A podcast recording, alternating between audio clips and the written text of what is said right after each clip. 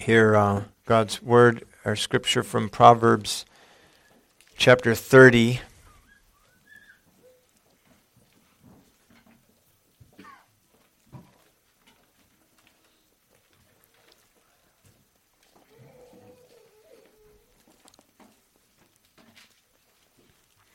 I'd like to read,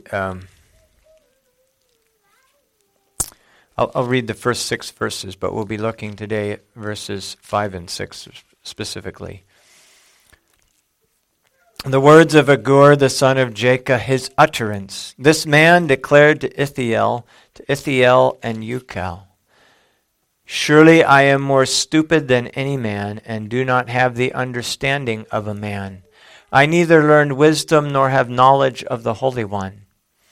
Who has ascended into heaven or descended? Who has gathered the wind in his fists? Who has bound the waters in a garment? Who has established all the ends of the earth?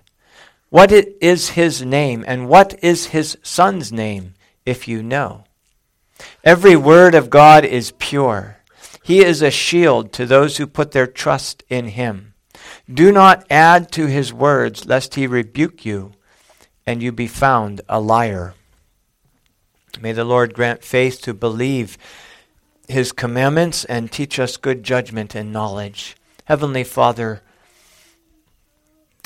we ask that you would, as we continue to worship you, that you would bring your word to us. You would open our spiritual eyes, we may understand it, that it might be mixed with faith, that you would, Lord, through this word, reveal yourself to us and cause us to love you more faithfully, to serve you more diligently, and through this. In Jesus' name, amen. Please be seated.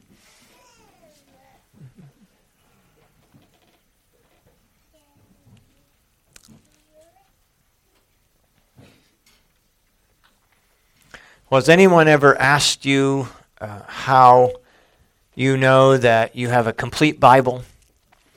Maybe they're challenging you because they've realized you're a Christian who believes the Bible. How do you know there are no extra books that are in it, that are missing, that you don't have? Or how do you know that one of the books you do think you have shouldn't be in the Bible? Well, if the Bible was determined by man, then that would be a very good question. It would be a question that would give us great pause, because men can make mistakes, can be ignorant.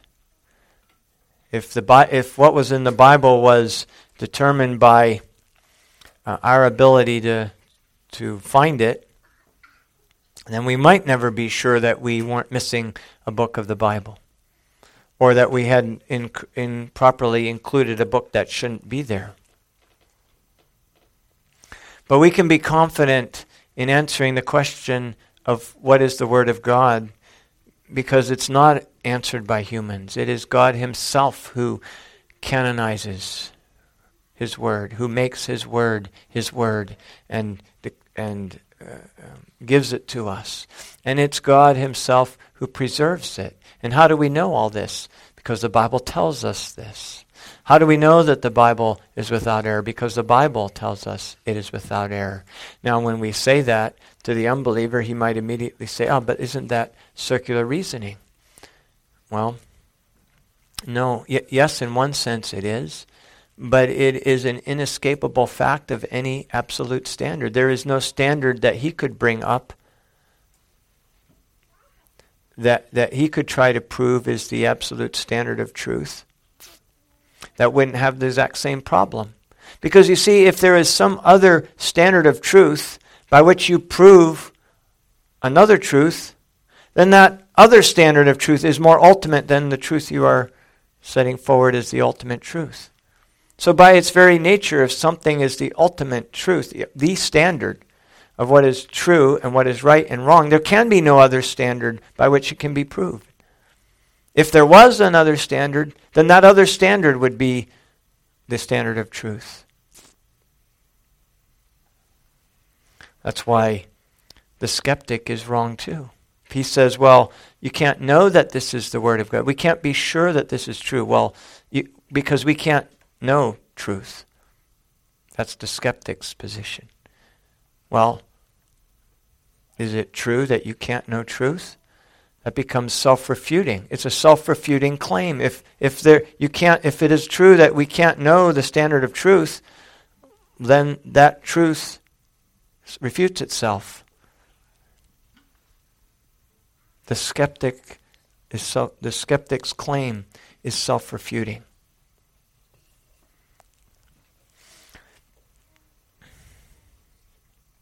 We know that God's word is true. And we know that it is God's word that he's given to us because his word tells us that it is true. And it tells us that it is God's word to us. And this is one of the passages that tells us that. These two verses. Every word of God is pure. He is a shield to those who put their trust in him. Do not add to his words, lest he rebuke you and you be found a liar. Every word of God is pure. What an incredible statement. What an absolutely incredible statement. That word for pure is the word for refining metal. To refine metal. Refining metal, particularly we talk about it with respect to gold or silver or precious metals. Refining metals is the process of removing all of the impurities from the metal. And it is an excruciating process. It involves a lot of heat. It involves, there are lots of ways that they purify gold, and all of them sound horrible, sound difficult, painful. To refine gold is to get all of the impurities out of it. And when you're speaking of gold, silver is an impurity, copper is an impurity, as well as all the completely worthless things that might be in gold. It's a difficult process. And that's why this same word for refining is also used in the Bible to talk about testing people. God refines us through this process of trials and tribulations, of testing. It's how he refines and sanctifies us. And it's also used to describe the Word of God. That this word is pure. It's pure in the sense that there is nothing in it that is of no value. There's nothing in it that isn't true. There's nothing in it that is in any way false. There's nothing in it that is meaningless. Throwaway words. Sentences like spoken into the wind. It is pure gold. God's word is like pure gold with no base alloys in it, no baser metals in it. And this is the repeated testimony of God's word. This isn't the only place. Psalm 12 says that the words of the Lord are pure words. Same word there, refined. Like silver tried in a furnace, purified 7 times. Tried in a furnace. It means the metal has been heated. And when you heat it and all the different alloys can be melted, they can be separated and drawn off. Sometimes density differences would cause the different metals to float at different depths. That's the idea. But the scriptures then are refined 7 times. The process is you refine once and you get 99%. You refine again, you get another 99%. And again, you get another 99%. Each time you do it, it is increasingly pure. 7 times represents the idea of perfection. The Bible is perfect. It's perfectly refined. There is nothing in it that isn't pure. Purely the Word of God. The Bible doesn't just contain the Word of God, and we have to search in it like you might search in the dirt for a coin you lost. The Bible is the Word of God. All of it. God's Word is truth. 2 Samuel 22:31, as for God, his way is perfect. The way of the Lord is proven. He is a shield to all who trust in him. Notice the connection there, same connection of the Word of God being proven and the Word of God also, or God also being a shield protection. In Psalm 18 is a duplicate, a replication of that verse. As for God, his way is perfect. The way of the word of the Lord is proven. He is a shield to all who trust in him. Or Psalm 119, your word is very pure. Therefore your servant loves it. So that is to say God's word is without error. Without any error. Now, this purity of God's Word has a number of implications. A number of implications that impact and affect how we go about this whole process of what we call textual criticism, of gathering together the manuscripts of God's Word and preparing the Greek manuscript from which we will use to translate God's Word into English. And the first of these implications is that God's Word is preserved in every age. God's Word is pure. It is pure. That's a present tense verb. That means it is true today. That means it is true every day. And it is true tomorrow. See, it's not enough that God's Word was originally written without error. It's written and it's been maintained in every age without error. There is never a moment in time when God's Word isn't pure. There is never a time in history when parts of God's Word are lost. You know, a book with missing sections in it, or sections in it that aren't God's Word. That's not a pure word. That's not a pure book. And so this verse and all the others like it that we've looked at and many more condemn any supposed book of the Bible that has been lost for hundreds of thousands of years. If somebody finds a new book and says, this book has been lost, as people have done recently and throughout history, and said, somehow this is a book, this is a Bible, this was just lost. We know that that's not right. They're wrong at the face of it, because that would imply that God's Word was not pure for all those years that we didn't have that book.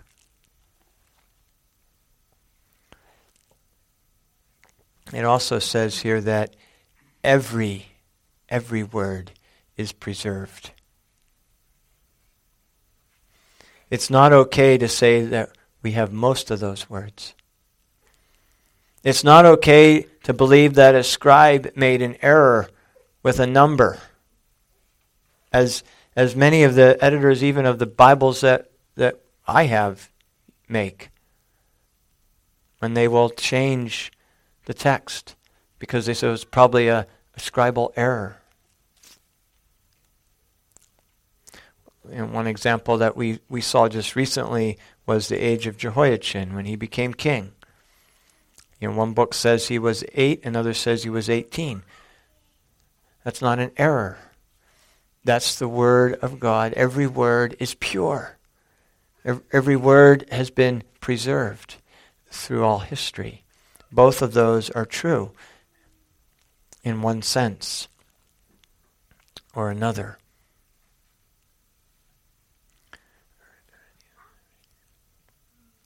Irenaeus, who was a very early church father,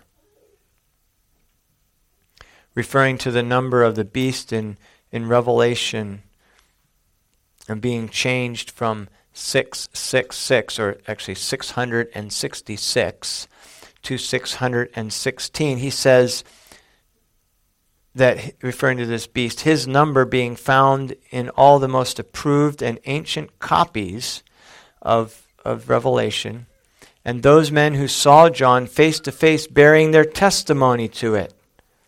I do not know how it is that some have erred following the ordinary mode of speech and have vitiated the middle number in the name, deducting the amount of 50 from it, so that instead of 6 decades, they will have it that there is but one. He says, there shall be no light punishment inflicted upon him who either adds to or subtracts anything from Scripture. These men, he says, speaking of this one little change of one number in the book of Revelation, he says, therefore, men ought therefore to learn what really is the state of the case and go back to the true number of the name, that they not be reckoned among false prophets. End of quote. False prophets. To change one letter, one number, he says, made them a false prophet. Jesus said, it is easier for heaven and earth to pass away than for one tittle, one little mark of the law to fail. For assuredly I say to you, until heaven and earth pass away, one jot or one tittle will by no means pass from the law until all is fulfilled. Not even the smallest marks of punctuation will be lost from God's word until all is fulfilled. You see, it's no light matter then, when you find verses missing from the Bible, verses that are in the vast majority of New Testament manuscripts.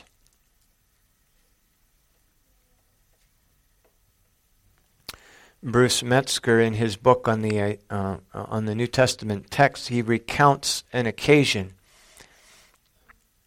when Bishop Spyridon in 350 AD took on the distinguished Trifolilios of Ledra, who used the more refined Attic Greek word for bed when he quoted Jesus' words, "Rise, take up your bed, and walk." He used a more sophisticated word for bed than what Jesus used. And Spyridon sprang up and indignantly called to him before the whole assembly.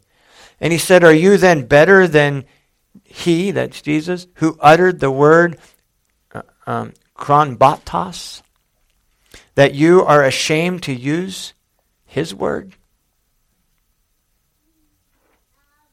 Now, Dr. Metzger quoted that to prove the validity of an assumption he wanted to make, that the shortest text was the best because people will try to edit the text to make it more understandable, to make it more stylistically beautiful and correct. But I think, ironically, that proves the exact opposite of what he's quoting it for. It shows that those men who were faithful prophets were indignant when even a word was changed, even if the word meant the same thing. And you could say, well, it communicated the same thing, but it wasn't the same word that was in the Bible. And these were people who were very close to the original autographs, and in some cases had seen them. I think it was Irenaeus, or maybe it was Justin Martyr, said he had seen many of the original autographs, at least 5. And he knew where they were at the at his lifetime. He knew where he could go to see the original autographs. And those people who were true prophets of the word, they were very careful to transcribe every word precisely, so much so that when somebody substitutes, even in an oral quote, substituted the wrong word, another presbyter jumps to his feet and rebukes him. Because he didn't use the word that Jesus used. That's how careful God's people are to preserve his word.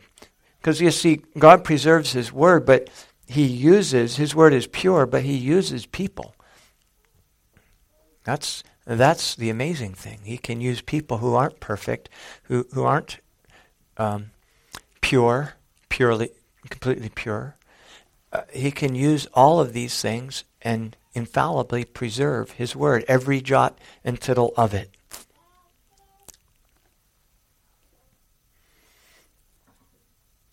So every word is preserved, but also that means that grammar is preserved. The grammar of God's word is preserved. Paul bases a theological argument on one letter in Galatians, where he demonstrates that the promises made to Abraham and to his seed, which was Christ, and not to seeds, plural. He doesn't say, and to seeds as of many, but as of one, and to your seed, who is Christ. He's making a theological argument that the covenant of grace was made with Christ. And he's doing it based on one letter of one word. Because every word is pure. Hebrews 12:27 argues from a phrase, yet once more, indicates the removal of those things that are being shaken as of things that are made, that the things which cannot be shaken may remain. Yet once more. And in Galatians 4:9, Paul argues from the voice of a verb, active or passive. You know, passive is when something is done to you. Active is when the subject does the action of the verb. And Paul says in Galatians 4:9, but now after you have known God, or rather are known by God, how is it that you turn again to the weak and beggarly element? He changed the tense there because it made a difference. Jesus argues from the tense of a verb. He says, before Abraham was, I am.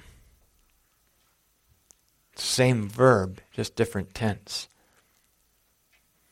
See, John wrote in Revelation, blessed is he who reads, and those who hear the words of this prophecy and keep the things that are written in it, for the time is near. Blessed is he who reads and keeps the words of this prophecy, because every word is pure. And so that's another implication. Every word is truth. Every word. God said, your word is truth. We can never ignore even a word of the scripture and think that it isn't truth, or think that it is simply not important because, well, it's only one word in all the Bible. It's just one word. No, every word is pure, and we are accountable then. We are accountable to every word. If God preserves and he purifies every word of Scripture, then we're accountable to keep every word of Scripture. In Deuteronomy 8, God said that he humbled the children of Israel, that he allowed them to know hunger, and that he fed them with bread from heaven, manna, something which they didn't know, didn't understand. That's what the word manna means. What is it? He said he did that so that they might know that we don't live by bread alone, but we live by every word that proceeds from the mouth of God. We live by every word that proceeds from the mouth of God. And so we have confidence because God has said he has preserved every word, that we can live with every word. And Jesus quoted that passage to refute Satan when Satan wanted him to turn the rocks, stones into bread. Man doesn't live by bread alone, but by every word that proceeds from the mouth of God. The secret things Moses told Israel in Deuteronomy 29:29 belong to the Lord our God, but those things which are revealed belong to us and to our children forever. Why? Why do they belong to us? So that we may do all the words according to this law.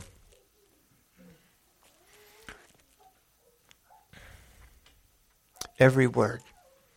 Every word is truth. Every word is part of God's message, God's word to us, and it's that which we are accountable to keep. But also God promises blessing to those who read his words and keep his words.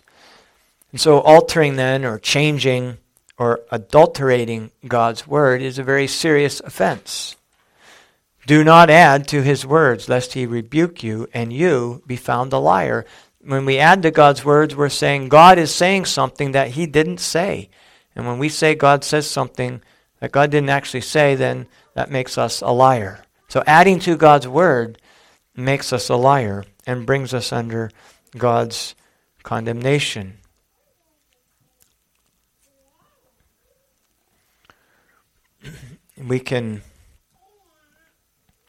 There are many ways that we can add to the word of God. We can add to the commands of God and bind people's conscience where God has not bound our conscience. That's called legalism, adding the commandments of men. And Jesus condemned the Pharisees for teaching as doctrine the commandments of men, teaching as the word of God the commandments of men. And Christ routinely ignored such commandments. He repudiated them.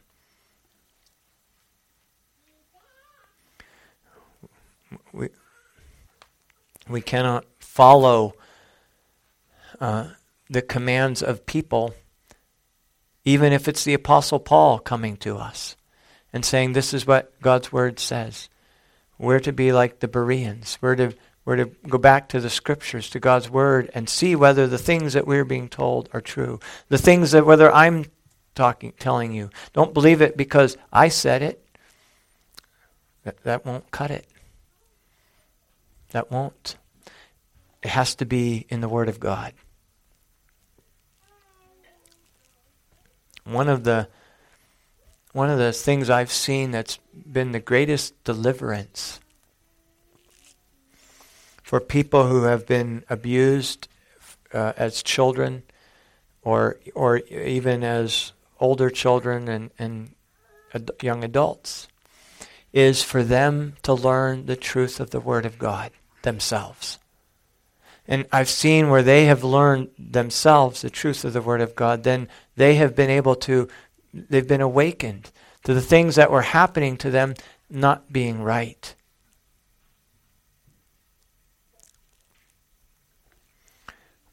We all need to know. Our children need to know every word of God. It is a protection to them, as verse 5 says. One of Satan's primary attacks is against God is to cast doubt on His word. To cast doubt on his word. Satan came to Eve and did that. He suggested to her. He didn't come out and say, well, God's wrong, or that's not right. He asked a question, has God indeed said? He tried to cast doubt on what God had said by just raising the question, asking the question, has God really said that? That was an attack on the Word of God. And Satan continues that attack on the Word of God. He continues asking that same question. How can you know that what God says that is what God had actually said? How can you be so sure? And we have to answer him like Jesus did, with the Word of God. The Word of God is powerful, sharper than a than a two-edged sword, able to divide asunder soul and spirit and of joints and marrow, and is a discerner of the thoughts and intents of the heart. And it doesn't matter whether the person that we're talking to believes the Word of God. It doesn't change the fact that God's Word is true and that God's Word is sharp and it is effective. And so we can use the Word of God against the very people that are attacking the Word of God. And one of the main attacks on the Scriptures, I think, in today, and I mean by today, I mean over the last 150 years, 120 years or so, has come as an attack on the manuscripts that comprise the Greek text from which the New Testament is translated. So there's some 5,000, 5,200 and some manuscripts that are in existence in the world today.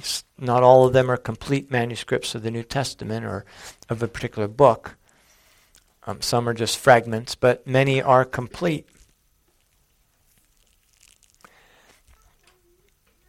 And the people, by the vast majority of people, the vast majority of scholarship in this whole field of what we might call textual criticism, the people that have comprised and put together the Greek texts from which our Bibles are translated, the people that have done this have done their work with some very wrong assumptions, presuppositions.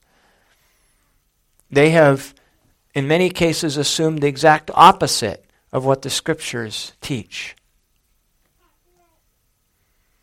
They assume that scribes would change the Scriptures. What God's Word says the exact opposite. Those that love His Word are careful with every jot and tittle of it. They've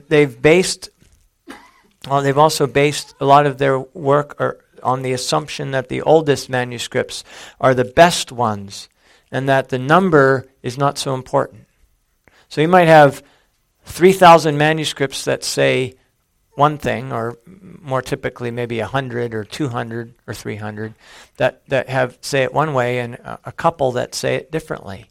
And they're saying, oh, it doesn't matter that there's 300 witnesses over here. What matters is how old the manuscript is, what the quality of the manuscript is. That's more important. So we're going to take this reading over here that's only in a couple manuscripts, because the number isn't really important. What's important is how old it is. So Gordon Clark has this to say in his book on textual criticism. The critics propose a rule that number is less important than weight. 12 or 100 manuscripts all copied from a single original ancestor count only as one. So they would say, okay, here's 100 manuscripts that were all translated from this earlier manuscript, and so, well, that's just one. And over here is another manuscript. I only have one copy of it, and it's different. So which do we use? And he says, therefore, these critics say a lone manuscript of a different type equals the other 100 in weight. And it's just one copy is just as important and weighty as the 100 copies over here. That's their argument. That's how they're doing this. He says, it seems plausible at first. It is not so weighty a criterion as the critics seem to believe. But there is another factor involved. What if we approach this with biblical assumptions that God is preserving His Word, that those scribes who are copying the Word that are faithful are copying it correctly, and they're not copying the bad manuscripts. He says, what if a score or two, what if 20 or 40 manuscripts have a single ancestor? Okay, you got 40 manuscripts over here that were all copied from an earlier manuscript that was worn out or older. He says it implies that a score or two, 20 or 40 copyists believed that ancestry, that original that they copied from, they believed that to be a correct and good copy, a faithful to the autographs.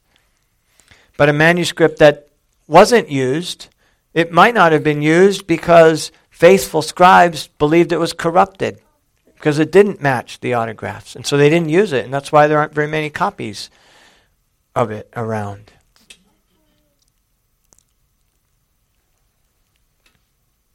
He says, quote, "But if a manuscript has not a numerous progeny, as is the case with Vaticanuses," and you may have heard that word, Vaticanus and Sinaiticus are two of the five main manuscripts, two of the primary of the five main manuscripts out of which the eclectic text is written. "But if a manuscript has not a numerous progeny, as is the case with Vaticanus's ancestor, one may suspect that the early scribes doubted its value. If facts are to be determined on the basis of two or three witnesses, then single manuscripts like that should really be suspect." That's the biblical standard. By the mouth of two or three witnesses, things are established. So, for example, one of the chapters of our Bibles, that many Bibles, that is missing today is Mark 16, after verse 8 in any Bible translated from this eclectic text that was put together with these unbiblical assumptions. It's missing the latter half of that chapter.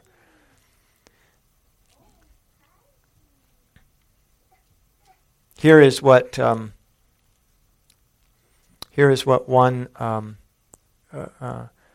Kurt Aland, who is one of the texts, is named Nestle Aland text.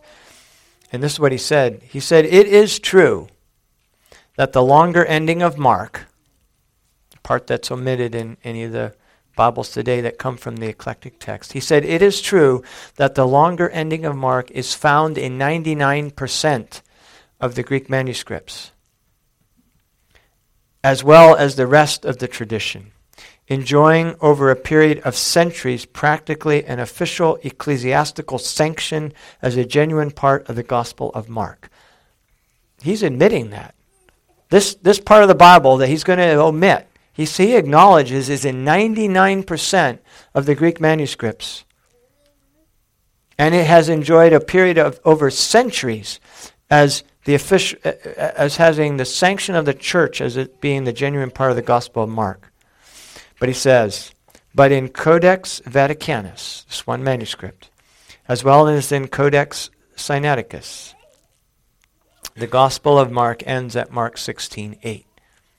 So I'm going to ignore 99% of the manuscripts and look at these two, because these two are supposedly older and therefore they're better and more weighty. What he doesn't tell you is that one of those, Sinaiticus, had the original ending of Mark in it, and it was erased. If you look at the picture of the codex, you see a spot right there where it went. It's gone. It was there. The space was there. You know, when you're doing a word processor and you delete a paragraph, then all the text moves up and there's no space, right? But if you're doing a typewriter and you delete a text, there's a space there. Well, in this manuscript, there's a space there where that was. It was there. It was removed. So there's only one manuscript left that has this longer ending. But we're going to take that one manuscript and ignore the 99% of the others. You see, the majority text represents the widest geographical distribution of text across Greece, Asia Minor, Constantinople, Syria, Africa, Gaul, southern Italy, Sicily, England, and Ireland. These all have manuscripts, majority text manuscripts. This eclectic text, they're only in Egypt, a place of many heresies. That's where Arius came from, and many other heresies came out of Egypt. There were no original autographs that went to Egypt. There were no letters written to the church at Alexandria. There were letters written to the churches in Asia Minor, to Thessalonians in Macedonia, to Corinth in Achaia. These places all had autographs, original autographs. So here's the total manuscript support. There's different manuscripts. Some are written on papyri. Some are written in all capital letters. Some are written cursively. The ones that are written in all capital letters are called uncials. Then there are church lectionaries. So there's different types, but of all the, if you look at all the papyri manuscripts, 75% of them support the majority text. 13 support the eclectic text. And there's 88 total papyri manuscripts. Of all the uncials, there's 267 of them. 97% of them support the majority text. 3% support the eclectic text. Of all the cursives, there's over 2,700 of those. 99% of those support the majority text. Only 1% support the eclectic text. Of the church lectionaries, there's over 2,100 of those. 100% of those support the majority text. There is no support among those manuscripts for the eclectic text. So overall, 99%, just like Mr. Aland said, over 99% of the manuscripts that we have available today support the majority text. And others have done work even on the majority text to identify that family of texts, family 35, that God has preserved to us without error. God's word, then, is a shield to those who put their trust in Him. God's word is a shield to those who put their trust in Him. God has preserved every word of His Bible to us. And it is a great protection to us when we begin to pay attention to every word that is in it. What's one of the big myths of our day? One of the things that's just driving the world crazy, right? That it's going to end in, depends who you talk to, 10 years, 50 years, 100 years, because of climate change, right? I mean, you can just turn on the news and somebody is saying, well, the world is going to end because of climate change. And we better do something about it. And people say, well, that what you want to do would destroy the way of living. It would be very, very expensive. Nobody could afford it. And their answer, well, you're worried about a few dollars when the earth is going to be gone? Well, the Bible has a clear answer for that. It said, while the earth remains, seed time and harvest, cold and heat, summer and winter, and day and night shall not cease. So you're wrong. They're just wrong. If we listen to every word of the Bible, it protects us. We don't have to worry about anything else. The idea that the seasons are going to end, that seed time and harvest is going to end, is wrong. And God's word will protect us from great folly in trying to redesign everything in every way that we live today in order to protect and prevent this great catastrophe. The word of God is a very simple answer. It doesn't take any government money to figure it out. And yet today I can tell you company after company after company is throwing everything they've ever done up in the air and away and reinventing it at great expense in order to alleviate some frivolous concerns that the Word of God completely contradicts.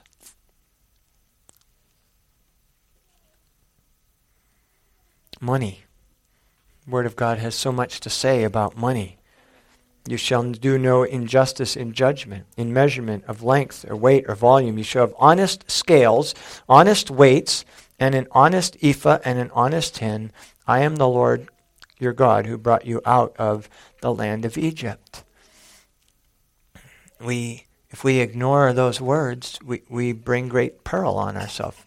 John Maynard Keynes said that inflation was a tax that not one man in a million could diagnose, and it's a very effective tax because nobody realizes they're being taxed by it. But it brings great devastation on anybody who has seen their life savings become useless because of inflation. The prices are going up. That's the result. That's the result of inflation. And it wipes and it destroys people. It steals from people. It's a great destroyer. And yet, if we paid attention to the Word of God, then we would avoid that. And it would be a protection to us. It would shield us from things that we cannot know or understand. Sickness and disease.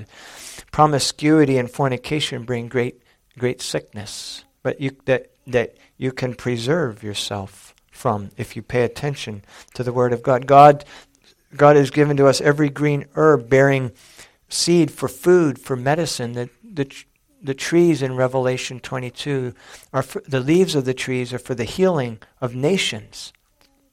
The healing of nations.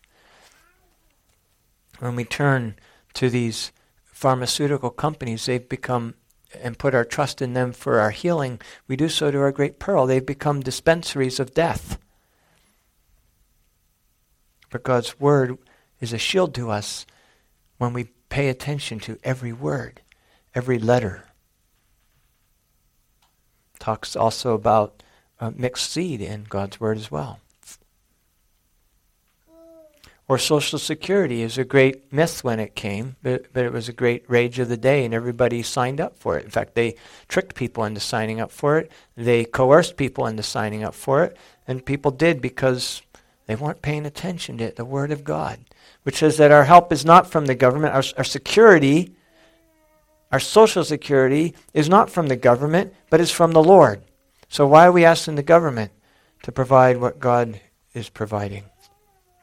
Or statism, relying on the state to solve our problems. And those of you that were in the afternoon class last week, you remember Phil Kaiser went through a very great list, incomplete list, but still a great lengthy list of all the different ways that we have become statist in our thinking and in the way we live without even realizing it. And in so doing, we are ignoring the words of Scripture to our peril.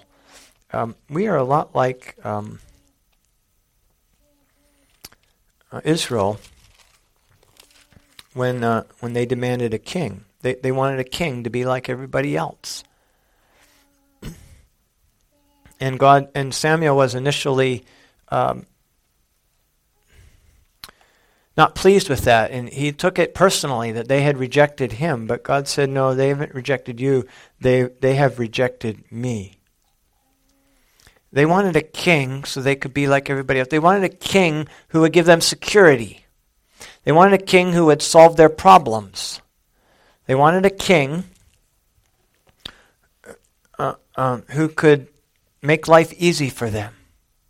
If somebody's attacking them, call him up and he'd come send somebody to stop him.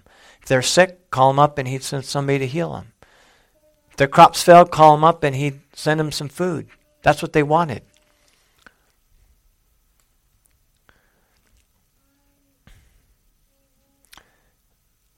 Samuel prayed to the Lord about this when they asked for a king. And the Lord said to Samuel, they haven't rejected you, they've rejected me, that I should not reign over them. They've forsaken me. They've forsaken my word. And here's, he said, what they will show them the behavior of a king that will reign over them. This will be the behavior of the king who will reign over you. He will take your sons and appoint them for his own chariots. He's going to draft them into his army and have them fight in foreign wars. Right? Isn't that what we've seen? All, you know, we only had, 4,000 people die in the wars of the last 20 years, but that's 4,000 sons and husbands and fathers. And those families is real. He's going to take your sons and appoint them for his chariots and his horsemen, and some will run before his chariots. He will appoint captains over thousands and captains over 50s. He will set some to plow his ground and reap his harvest, some to make his weapons of war and equipment for chariots. He will take your daughters to be perfumers, cooks, and bakers. He will take the best of your fields through taxation, your vineyards, your olive groves, and give them to his servants. He will take a tenth of your grain and your vintage and give it to his officers and servants. He will take your male servants, your female servants, your finest young men, your donkeys and put them to work. He will take a tenth of your sheep, and you will be his servants. And you will cry out in that day because of your king, whom you have chosen for yourself. And the Lord won't hear you in that day, because they had ignored the word of God. We ignore the word of God to our peril. It is truth in every area that it speaks. And we can be greatly blessed when we pay attention to God's word. He blesses those who walk in his ways. And I think it's an ongoing thing. More and more we realize how many lies we've believed and how many words of Scripture we've just glossed over and ignored what they're saying to us. And when we do that, we lose the shield and the protection that God's word gives to us when we put our trust in his words and not in the words of men. May God grant us faith to believe every word that he has given to us. Almighty Heavenly Father, thank you for the words of your words. Thank you that though the grass withers and the flower fades, your word endures forever. That your word is true, eternal in the heavens, unchangeable. We thank you, Lord, that it is a word of life. And that you have sent your Son, the Word, to be made flesh and to dwell among us. In Jesus' name we pray. Amen.